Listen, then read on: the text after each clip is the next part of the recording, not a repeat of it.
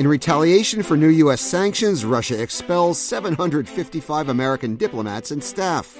So, what happens next?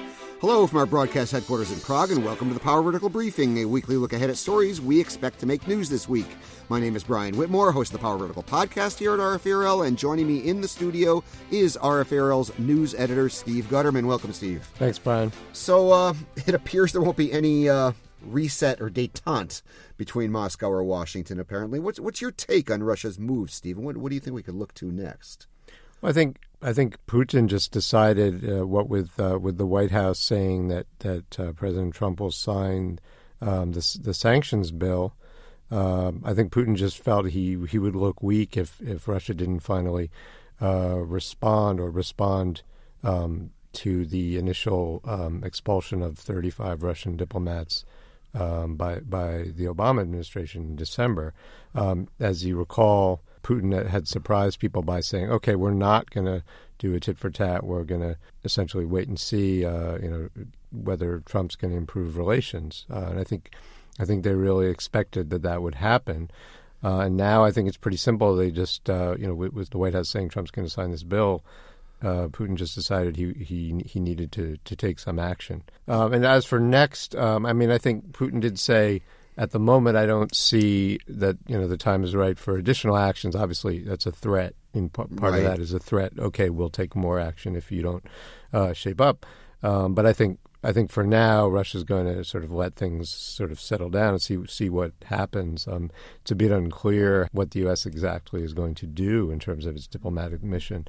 I mean, one of the strange things about this is that I think the order, the the Russian order, is kind of shows their sort of obsession with with like equality or uh, yeah. You know, so we have this number. We have 455 diplomatic staff in the U.S you need to have that exact same number uh, in Russia. But it doesn't. It, it seems like it doesn't really work that way because hundreds, maybe about 800 of the of the people that Putin is talking about, of the um, 800 of 1,200 or so um, diplomats and staff at the embassy and consulates in, in Russia, are not Americans. Um, right. Some of them are Russians.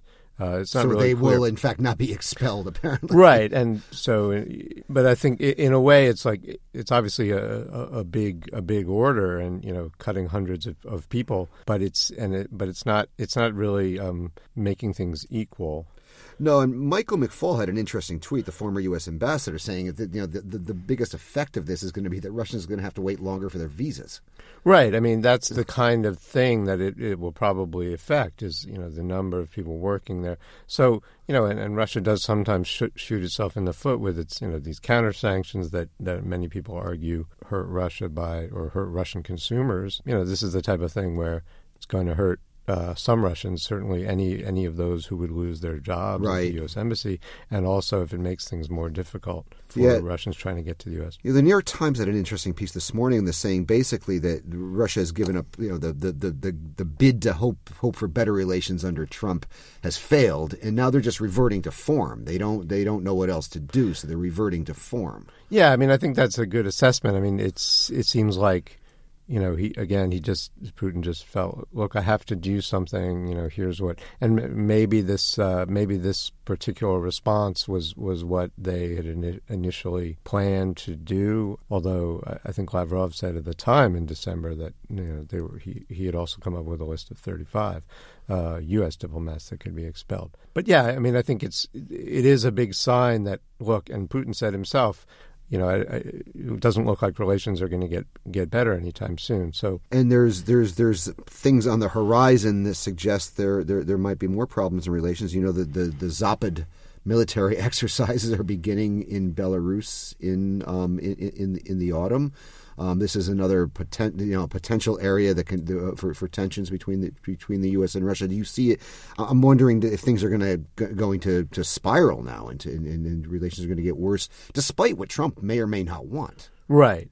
And I, I, think, yeah, the the, the Zapad exercises are, are, clearly going to be, you know, uh, an irritant and, and something that makes uh, puts everyone on their on their guard. Um, coming at this time. I mean, one thing interesting about the about this order, you know, there's some idea I, I think that it was at least may have been intended to sort of s- divide, you know, cause a rift between the State Department and and the uh, and the White House and, and Trump.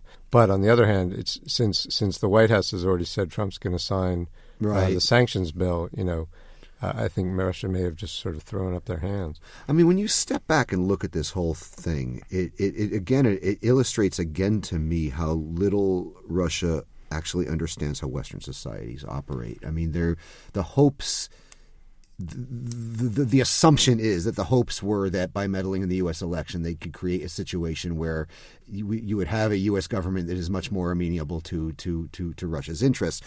What you got is a systemic response, Right. systemic backlash between the entire foreign policy community, bipartisan support in Congress, and it's regardless right now of what the president wants to do. Yeah. His hands are tied, and they got the exact what the Russians would call a bratny resultat of exactly. It's it's um, there was a headline in Republic.ru where um, Chim Obama, worse than Obama, Right. was this this piece of, of Vladimir Frolov piece in Republic.ru.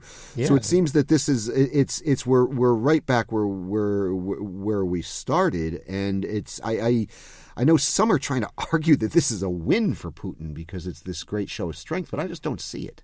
Well, no, I mean, to me, it seems like a show of, of look, we had to do something.